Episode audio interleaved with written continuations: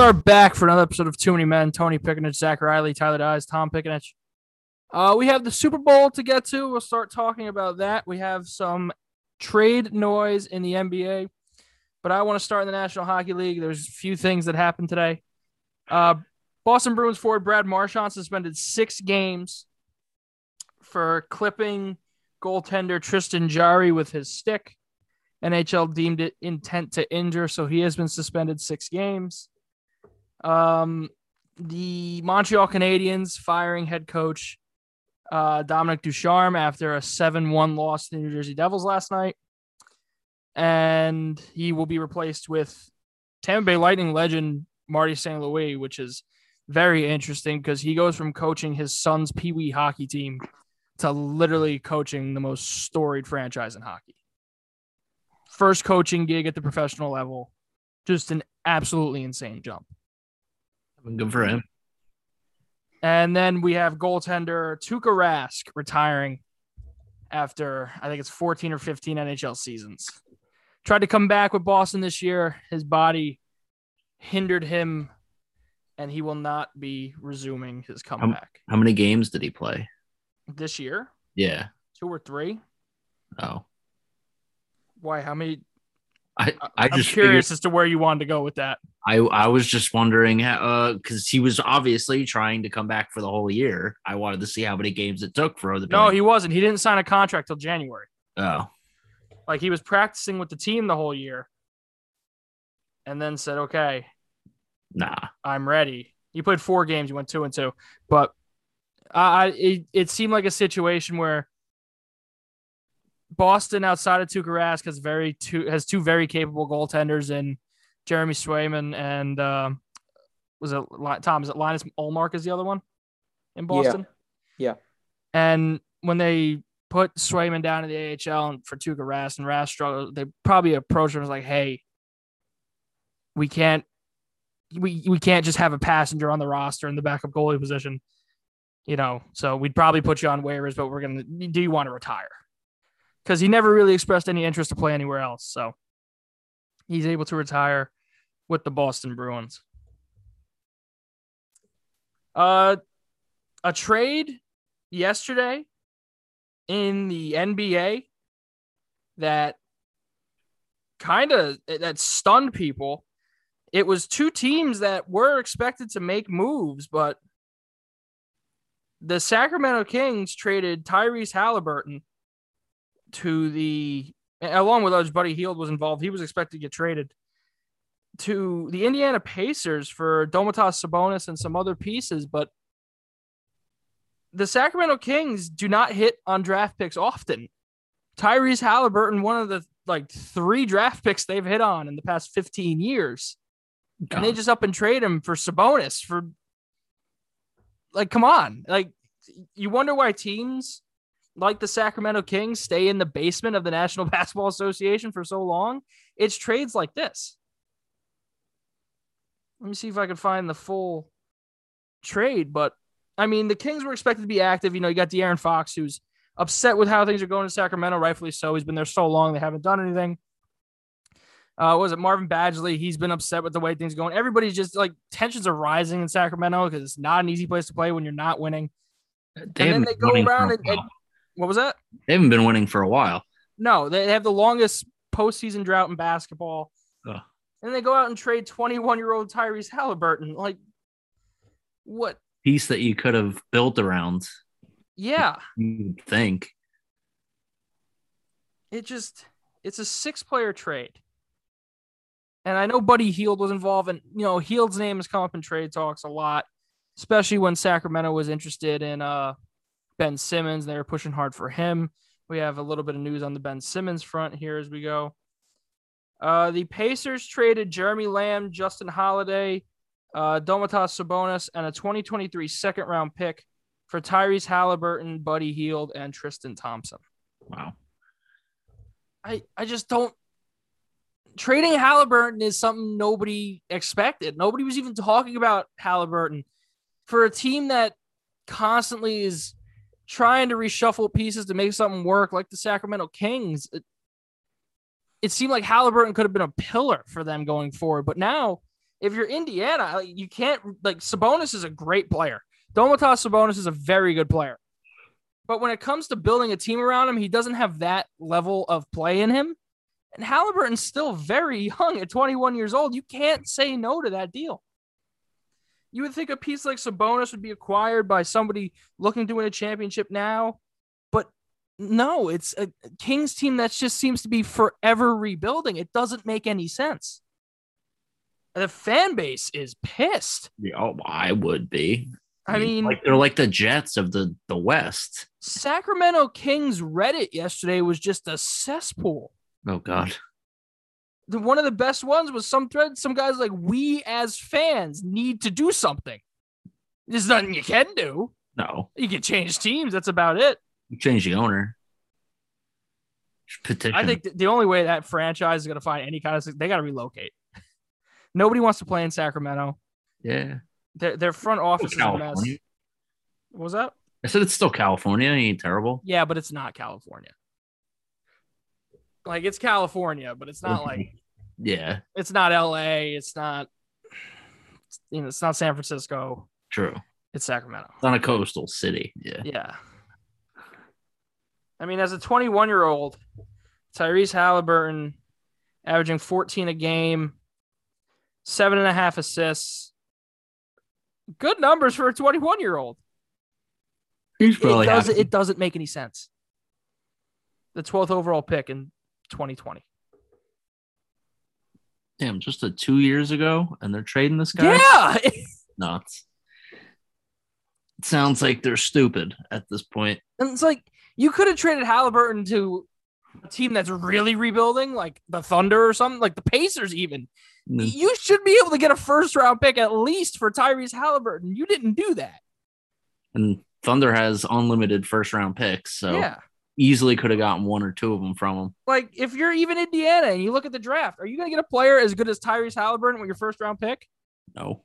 No. So it's like you'd be willing to give that up for a young player like that. And Sacramento didn't even get that. Nope. So the fact the Pacers get to keep Halliburton and they have their first is crazy. I'm kind of happy uh, the Nets decided not to pursue Simmons. Yeah, it, it there's conflicting rumors about that today. Uh the initial talk was the Nets have no interest on trading James Harden within the division. Mhm. And the Sixers looking at the situation, the belief is that James Harden will not resign with Brooklyn in the offseason. So if you're the Sixers, why dedicate assets to getting him to Philadelphia If when he you could just get him for free in the offseason? true. Not for free, like asset wise. yeah, you don't. Yeah, you don't have to give anybody up. Uh, but apparently, James Harden has been very vocal within the Nets organization, not really outward in press conferences on getting out of Brooklyn. You Um, think but you win a championship that changes things or no? no. Yeah, Um, especially with everything with Kyrie can't even play in yeah, I, stuff I like. don't think they can win a championship, but if they did, I, st- I still think he'd probably leave.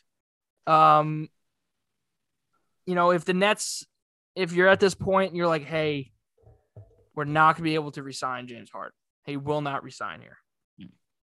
Then you could, there's one or two options at that point. You go for broke and try to win his championship this year, or you trade him you could probably get some pretty good assets. I mean, I know they had their eyes set on Ben Simmons for a while, but they really do not want to trade James Harden within a division. Nope. I mean, you trade him to like Sabonis would have been good, you know, complimentary piece on the Nets, but no. Um, uh, you trade him to somebody who just is looking for a rental at the deadline and maybe recoup a a third option, maybe not under contract for next season or anything, but somebody could fill in the rest of the year, still give your team a chance to win in the playoffs, and then you know find a third piece of the big three next year. Because I, I mean, with the whole vaccination status and Kyrie Irving, it, it seems increasingly likely that they'll cut ties with him in the offseason. Um, there's gonna be a lot of turnover within that division or within that organization, and if Sure the it's not what Sixers, what was that? I'm sure it's not what Harden expected when he signed here two years. I'm sure it's not what any of the three of them expected. It's true. But if you look at the way the division could be shaping up, you know, past this season, if the Sixers are the front runner for James Harden, and it seems like they are past this season, if you're the Nets, how are you going to compete with Joel Embiid, James Harden, and Tyrese Maxey, Tobias Harris? They wouldn't have to give up any of those players to get Harden on the roster. Uh, It's tough. you can't, and you still got to worry about uh, Giannis and uh, the Bucks. Yeah. Your best case scenario, I mean, if you want to win with KD and Kyrie, you got to trade Harden out west or hold on to him and lose him and risk losing him this summer. If you hmm. trade Harden out west, you get a player who can play and you don't have to face him in the playoffs until that last round. Then you take a seven game series and hopefully you can, you know, best them. But I, I just don't see it. Things are not good right now in Brooklyn. Did you see last night they were down 28 to 2 I did see in the that. first quarter? That's a tough look. They ended I'm up making it somewhat respectable when it comes to the final score. I mean, KD didn't play, Kyrie didn't play. It was at home, so Kyrie Yeah. can't play. Harden didn't play or anything like that. Harden has been nursing, I think, a hand injury over the past couple days. They lost 126 to 91. The fact that they put up 91 points after having two points, In the first, a little over halfway through the first quarter, is, I mean, it's something. Still not their great. total score in the first quarter. I'll look it up. I think it was only because I put the game on. They rattled a couple off the rim, then they went on a little run. So they finished with 16 in the first quarter, uh, which isn't, I mean, definitely not good, but considering how you started, Yeah. you, got to take that. Yeah. Um, 35 to 16 though, not not good. not not what you're looking for. There's very little defense played again. they were outscored every quarter except for the third too. Yeah. Again, no Harden, no KD, no Kyrie, the whole big three out. Yeah. It's a it's an Pretty interesting scenario. I don't think they can win. No. fully healthy, like Kyrie playing, they all seven games. I think they have a shot, but I still think the Bucks Honestly, edge them. He won't be able to play all seven games. No, but any- let's just say hypothetically he can. yeah, I still think Milwaukee is definitely the favorite in the series between the two, easily. but Definitely. it's. I mean, you saw it. You saw Kyrie It. makes it closer last though. year. You'd agree, Trish, that Kyrie does kind of it makes the gap between those two teams closer. Yes, he definitely does. He's a very good player, but the fact that you only have him half the time is not going to help you. No, and uh, even if you had him full time, like let's say he gets vaccinated and he can play in a playoff series between those two clubs, I still would give the edge to Milwaukee Oh, definitely. because Giannis. I mean, look at what Giannis did. I, and I know the Lakers are in a terrible, terrible slump right now. Russell Westbrook is just laying bricks all over the place, but look what Giannis did to LeBron, and he made AD look like a fool last night. Anthony Davis, a very good player, but it and it was a matchup a lot. Giannis on AD, and he was just making him look bad the entire game. But I, I in the Eastern Conference, there's there's two teams, and there's kind of the rest, and that's not the way you were looking. If you were the if you were the Nets this year, I, I think it's still Sixers and Bucks, and the Heat are very good, and the Cavs are very good. When it comes to depth of your team and your stars, I, I have the Sixers and the Bucks at the top. But man, ugh, Brooklyn, they're currently in a playing spot. A playing spot. Yeah, it's it's been a, a rapid descent for Brooklyn over the past couple of really just like two weeks.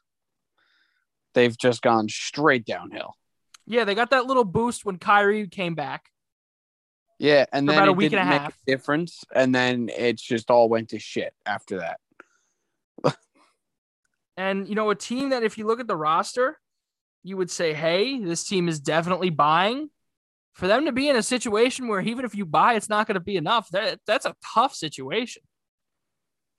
NBA standings, And- they're currently eighth. If they got past the play-in, they'd either have to play Milwaukee, who's the two, or Miami, who's the one.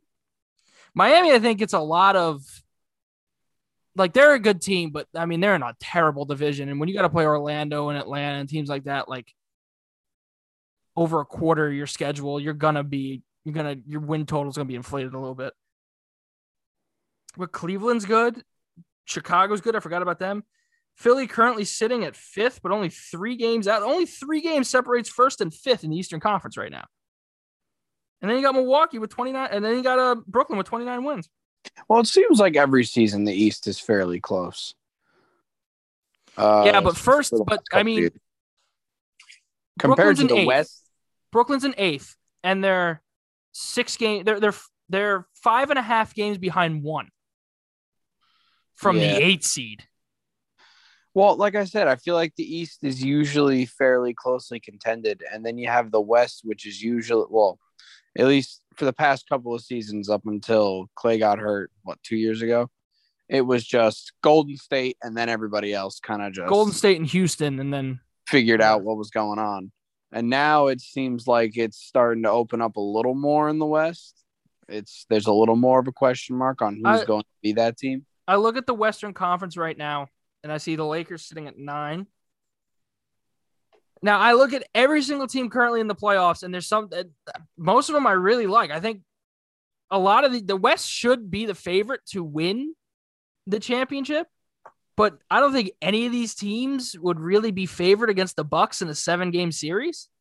If the Bucks were the team to come out of the East, Suns are very good, Warriors are very good. Grizzlies on a run over the past month and a half. They currently sit third in the West. Jazz have battled COVID and injuries a lot over the past month. They fell they fell to fourth. They're 11 games behind Phoenix for the one spot. Mavericks, just a team not really seemingly reaching their potential. But if they got hot, you could definitely see them making a run. The Nuggets, another team injury. They still haven't gotten who is that Jamal Murray back, uh, who may be back later in the season. The Timberwolves are the only team here. Timberwolves and the Clippers, really only teams I'm like, they I don't think they can win. But they again, a lot of talent. It's just depth is a concern for me.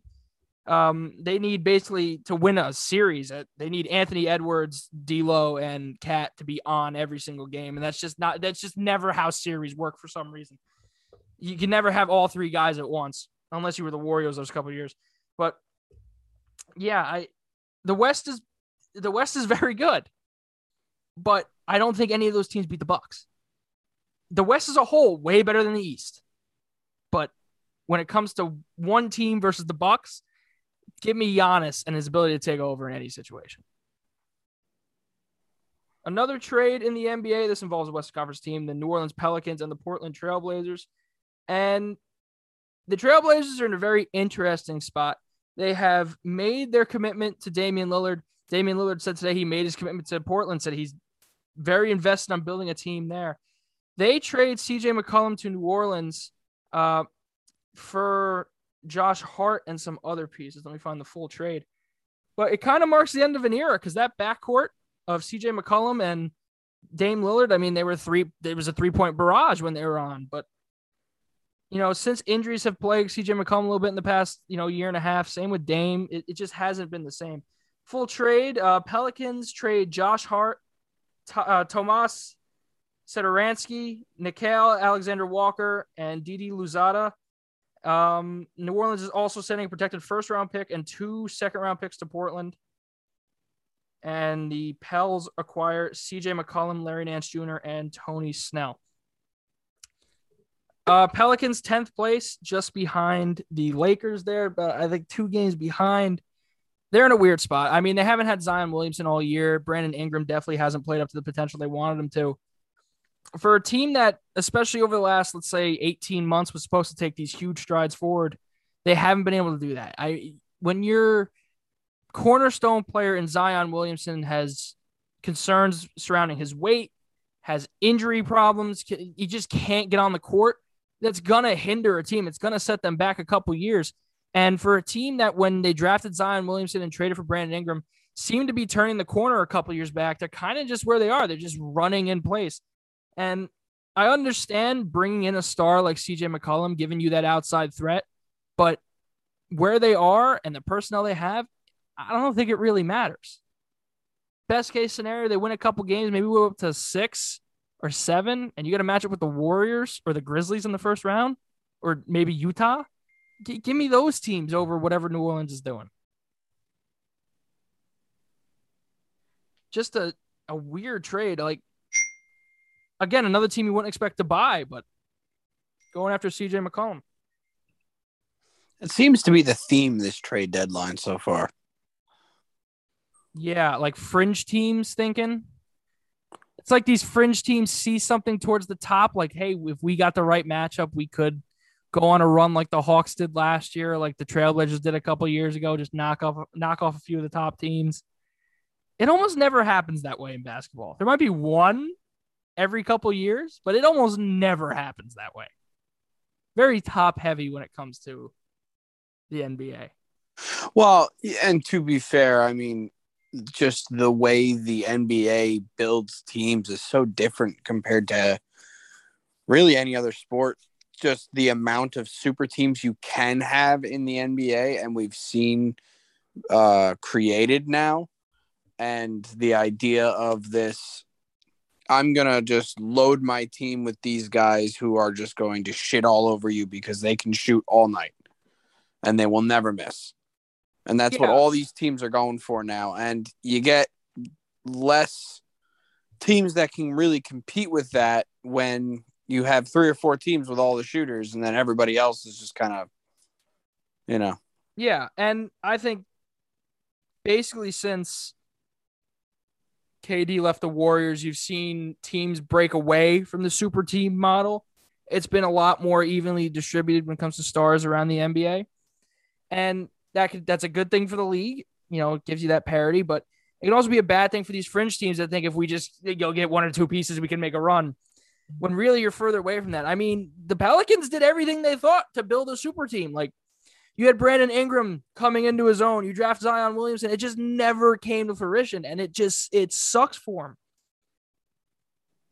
I don't see a way out of it until Zion can get back on the court. And Zion dealing with that foot issue, who knows how good he's going to be coming back. It's a tough situation. Like New Orleans basketball, I mean, they've been, you know, given these great stars over the, over their history. Like when they were the Hornets, you had Chris Paul there and everything. Couldn't build a team around him. Now you got you had your three-headed monster of a young Zion, a young Lonzo Ball, and a young Brandon Ingram, hoping they would all grow together and develop to a championship contender. Didn't happen. Lonzo's out. Ingram not really where they want him to be. Zion not playing. It's just is trading for CJ McCollum the right thing to do at this time? It- Well- it- so we haven't gotten an update on the Zion foot thing, right? I think last it was there was a setback. Right, but we aren't obviously in inside the front office of the Pelicans. We don't know what's going on with Zion Williamson and his recovery. So, for all we know, you know, he could be a lot further along than everybody thinks. And maybe they're hoping that when he comes back with this trade they just made, him down low, um, I can't remember his name at the moment, but uh, you said he was a outside shooter, right? Who CJ McCollum? Yeah. Yeah. Yeah. So you have the threat outside. You have Zion down low when he comes back. They're hoping he'll be healthy. Uh, and maybe they can make a late push. I mean, it just seems like they're going star hunting to, you know, keep your young guy happy. I mean, Zion. I mean, the rumors were swirling. What two months ago that he could play for the Knicks when his contract expires? He could just leave New Orleans at the first shot he gets. I mean, you just it, seems like they're just trying to keep him happy. You're trying to keep a player happy who, granted, was a highly touted player coming out of college, highly touted player going into college. He had all those superstar videos on YouTube when he was in high school, middle school, everything like that. He hasn't proven anything on the court yet at, at the NBA level. You're banking a lot still on potential when you're going to need to see something at some point. Right now, he's rehabbing away from the team, not even with team doctors, rehabbing away from the team. Yeah. I mean, listen, it's a tough look. As Zion Williamson, if I were him, I would be doing the same thing. I would be getting as far away from the Pelicans organization as possible. I would not be going to the Knicks, however. I don't know why that in Zion's mind would ever be a good place to end Well, up. I mean, he loves New York. I mean, and again, with the way the NBA works, you could change the dy- dynamic of a team in an offseason. But it's going to be hard to get veteran players, veteran star players to sign on to the Knicks. If you're building around Zion Williamson, let's say that comes to fruition down the road. If you're building around Zion Williamson, who A, hasn't played an extended period of time, B, hasn't proven anything at the NBA level yet, and C, you don't, you just don't know. It's banking so much on potential. If you're a veteran player, do you want to go with the potential and hopefully win a championship there? Or maybe have a better option. It could come down to it, are there better options out there that that year in free agency? He's an interesting, interesting case, Zion Williamson. And this is not, I mean, you're making moves now where if Zion voices his displeasure publicly and wants out, you're making moves. I mean, CJ McCollum, you're just sent your franchise back. It, it, it's it's very high risk for the Pelicans. Very high risk. Yeah, but they have a lot to lose at the moment. If they lose Zion, now they have to enter another rebuild and they have to admit that they fucked up. So, as the Pelicans, you're going to do everything you possibly can now to try and avoid admitting that you fucked up. Yeah, it. But the sooner, if you come to the decision to a rebuild, if you come to that decision sooner, and you can maybe move Zion for something, that's a better step one toward a full rebuild. Oh, absolutely. But it's a it's the- a it's admitting a major fuck up. that's the problem. The Pelicans front office, if they admit that fuck up, heads are going to have to roll. Fans are going to oh, be Oh, definitely. pissed. Definitely. So you're gonna you're gonna see a lot of the front office be reshaped, and then that's just another piece on top of everything else that's gonna make it even more difficult. So right now they're gonna do everything they possibly can to try and fix what they've messed up. If they can't, which they most likely won't be able to, uh, they're probably just going to then fire the GM and the, the front office staff and then just try again. All right, let's move. Let's talk a little Super Bowl. Uh, Zach, I want you to pull up the current lines for the Super Bowl over under and everything like that. Yep. Um, and this, I mean, this is gonna, this is gonna start our Super Bowl coverage. Uh, big game is Sunday, of course, Los Angeles, California. This Super Bowl could potentially be the hottest on record. It was 86 degrees today in Los Angeles. The hottest Super Bowl on record is 84. Took place in Los Angeles in 1973. Could play a part. You know, they have that open air Stadium- there in Los Angeles, so it's Oh, not a full dome or anything like I that. didn't know. I thought it was a full dome. Mm-mm. Open air. Remember, they had the weather delay earlier in the year Oh, they did. Yes. for lightning. Should be. uh, It'd be crazy to see Brady win with the Bucks in Tampa last year, and then the Rams win in LA this year. After no team was able to do it for Forever. 54 years. Yeah, it'd be pretty crazy. So I believe the line still currently sits at four and a half. It does yes. And Smart. talk- Depends on what Rams. sports book you're using because FanDuel has We usually use we usually use DraftKings as So depending on where you're getting it, it's four or four and a half, Yeah, Yeah. that's all relative. which is wild because that's what it opened at last Sunday. Yeah. And Before usually the the, course over an NFL week, you see lines change. Yep. By But at it might only be like a point or point two. This one has not at By all. half. Yeah, that's it. So it's four and a half. It's been 48 and a half as the over under for forever. Yeah, it hasn't really moved from there. Since the over under came out, I believe it was on mon- last Monday. Yep. Yeah, everything Well, else. if you think about out. it, if you think about it with the Super Bowl, that I feel like is the game where you would see the least amount of line movement just because you've had an entire season to watch both of these teams. You know what they're both going to offer. Barring some kind of injury or uh, unforeseen circumstance in, within the team, you have an idea of how both of these teams are going to perform. You have an idea of what you think they're going to be able to do against each other.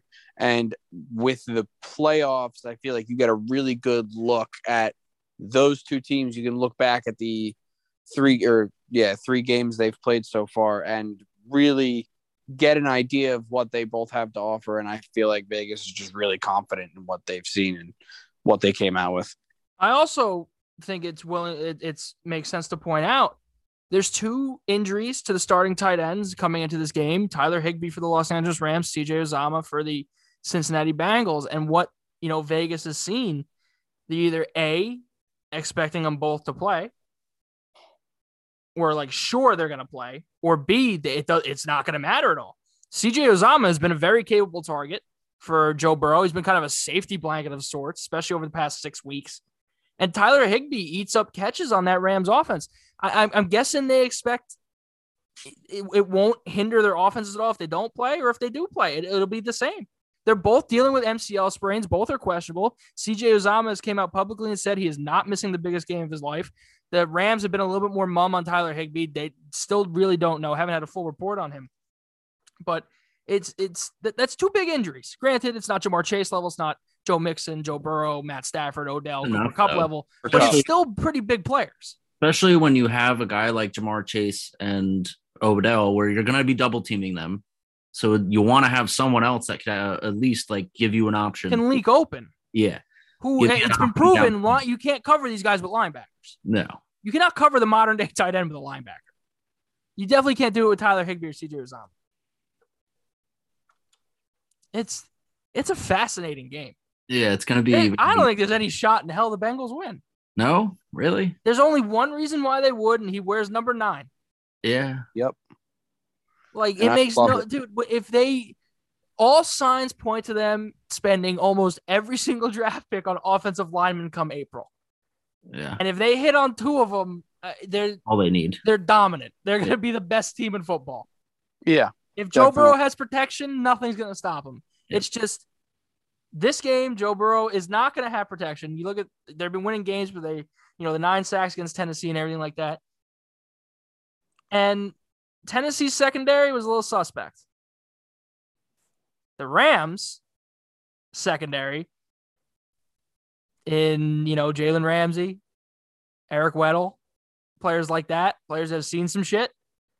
And then you're banking on your offensive line to because you can't you can't stop Aaron Donald and Von Miller. But you can slow them down a little bit. You're gonna really need to slow them down if you want any shot at winning this game. If Joe Burrow, because Joe Burrow is going to take punishment. He's going to be scrambling. He's going to.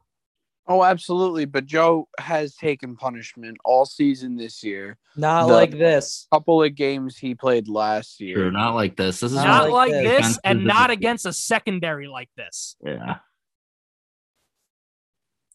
Because if he's on the run, just, he makes a one bad pass is coming the other way. Yep. Those are ball hawks on there's the Rams. No, there's there's no room for error. None. The only thing that could bail him out is if Stafford. You know, the Rams offense didn't play great last week or two weeks ago against San Fran. They would need another one of those. If if you're going to play at that level, you need the Rams offense to do nothing, to be stagnant. And I just don't think that's going to happen. Bengals have a good defense, improved mightily over the last year, but I don't. It, it, you know, they, as of I how I see it, Eli Apple is going to be covering Odell Beckham, and he does not have an answer for what he's going to do to him. Yeah. Odell Beckham is back to the form he was when he was playing in New York. Eli Apple has not changed. I know what Odell Beckham is going to do to Eli Apple. I have bet every single over prop bet on Odell Beckham. He's going to make him look bad. I guarantee you that. And if let's say by some miracle you're able to cover Cooper Kupp, it's going to take at least two guys to do it, maybe yeah. three. And then you're going to have you're allowing single coverage on Odell Beckham. Yeah. Eli Apple versus him. You're not going to do that. No. And then it's going to be tough because you're going to have to pick and choose when you want to double team who, either Kupp or Beckham. And it, it's yeah, a because if, if Apple's getting burned, you're going to have to shift some coverage. Yep. And then you're just going to let Kupp get 120 yards and two touchdowns. He's going to, I mean, even a double coverage, Kupp's going to get his targets. He's oh, get absolutely. He's he's, he's otherworldly when it comes to his route running ability. He'll he'll find space. Yeah. But if he, if he's not targeted, he's not. It's listen. He he's fine with just playing the decoy. Absolutely, and that's one of the great things I feel like about Cooper Kupp. He has absolutely zero ego when it comes to playing the wide receiver role. He doesn't care if he's getting the ball, not getting the ball. As long as the team's winning, he doesn't give a shit. So if he's pulling away defenders and opening up Odell, he's all for it. And he's, I, I he's just, crazy. I feel like more wide receivers need that mentality. Out of Eastern Washington, a third round pick to, you know, doing stuff we haven't seen since Jerry Rice. It's crazy. He Matt just fell short of the single season receiving record, granted 17 games, but he just fell short of it. Unbelievable.